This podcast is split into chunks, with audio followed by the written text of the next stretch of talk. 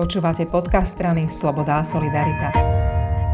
S poslancom Národnej rady Marošom Vyskupičom sa dnes budeme rozprávať o inej téme, než je ekonomika. Pretože Maroš je súčasne aj členom výboru pre kontrolu Slovenskej informačnej služby a dnes sedel parlamentný výbor, pretože Siska je v posledných týždňoch veľká téma. A ja začnem tým, že um, ono by to nemalo úplne byť tak, že sa tak veľa píše, tak veľa hovorí, tak veľa dišputuje o tom, čo si, za ako si, za riaditeľ jeden, riaditeľ druhý a hen taká správa, iná správa.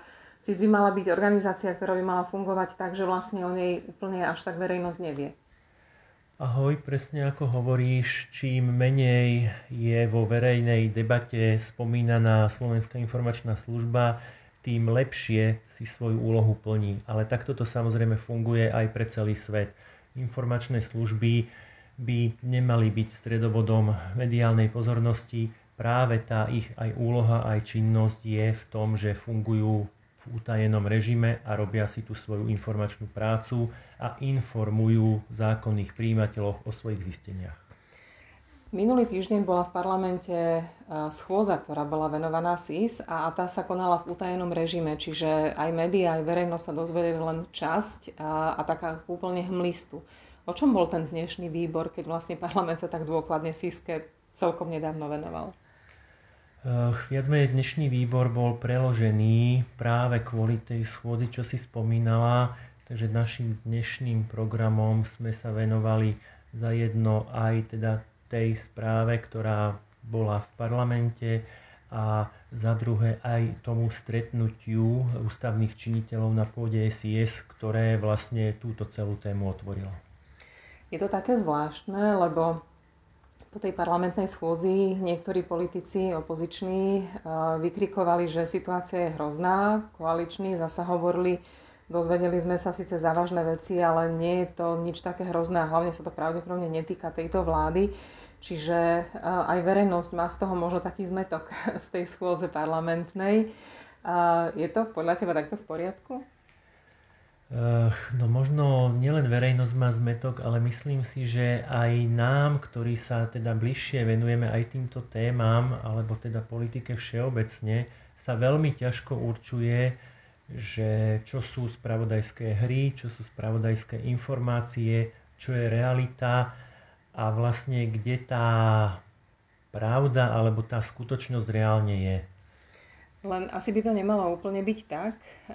Asi nejaký ten nátlak alebo tie spravodajské hry nepatria celkom do takej správne fungujúcej demokracie. E, presne tak. Ak, ak niečo bolo vidieť za rok fungovania našej vlády, niečo, čo vieme všetci prehlásiť za úspech, tak sú to teda úspechy orgánov činných v trestnom konaní, ktoré teda zajedno sa konečne začali vysporiadavať aj s vyššie postavenými e, zlodejmi z minulej doby, ale aj smerom ku aktuálnej dobe. A to je veľmi kľúčové, že ak my chceme zachrániť nejaké verejné zdroje, ak my chceme, aby štát skutočne dobre fungoval, tak musíme bojovať proti korupcii dnes a s dnešnými predstaviteľmi, ktorí teda majú možnosť rozhodovať a sú teda vystavení možnej, možnej korupcii.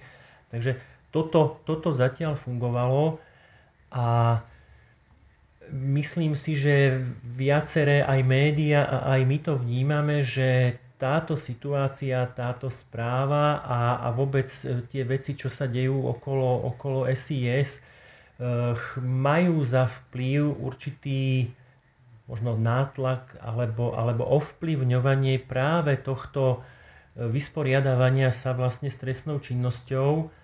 A bez ohľadu na to, že ani ja neviem, kde je akoby pravda a či teda nie sú určité pochybenia aj na strane orgánov činných v trestnom konaní, ale určite takáto situácia nepomáha riadnemu a nezávislému vyšetrovaniu e, prípadov. O čom bol teda ten dnešný výbor? Čo o ňom môžeš povedať? Čo sa dá na verejnosť? Lebo viem, že určite toho nebude veľa. Samozrejme, výbor rokuje teda v e, utajenom režime a tú konkrétnu, konkrétnu agendu a konkrétne veci samozrejme nemôžem povedať, ale môžem povedať toľko, že sme mali relatívne dlhú a obsažnú debatu, kde sme si teda kde sme sa zajedno pýtali pána riaditeľa SIS, počúvali odpovede, diskutovali o nich a poviem to úplne tak, že všetci zúčastnení sme sa si akoby vytvárali vlastne názor na tú aktuálnu situáciu a bavili sme sa aj o tom vlastne, kam tá situácia sa môže prípadne ďalej vyvíjať a, a čo vlastne nás čaká. Je možné, že pomaly tento horiavok okolo SIS utichne a znovu sa to vráti tam, kde to má byť, že teda verejnosť bude vedieť, že taká organizácia existuje, ale nebude akoby nútená sledovať všetky tieto kroky? Uh, ideálny stav je samozrejme, aby si aj SIS robila svoju činnosť. Jej primárna úloha samozrejme nie je len akoby sledovať takéto teda tieto trestné konania, jej zákonné úlohy sú oveľa širšie. To znamená, verme, že, že si každá organizácia, či už SIS alebo aj orgány činné v trestnom konaní, budú môcť robiť nezávisle a zodpovedne svoju prácu. Oni mali hlavne chrániť.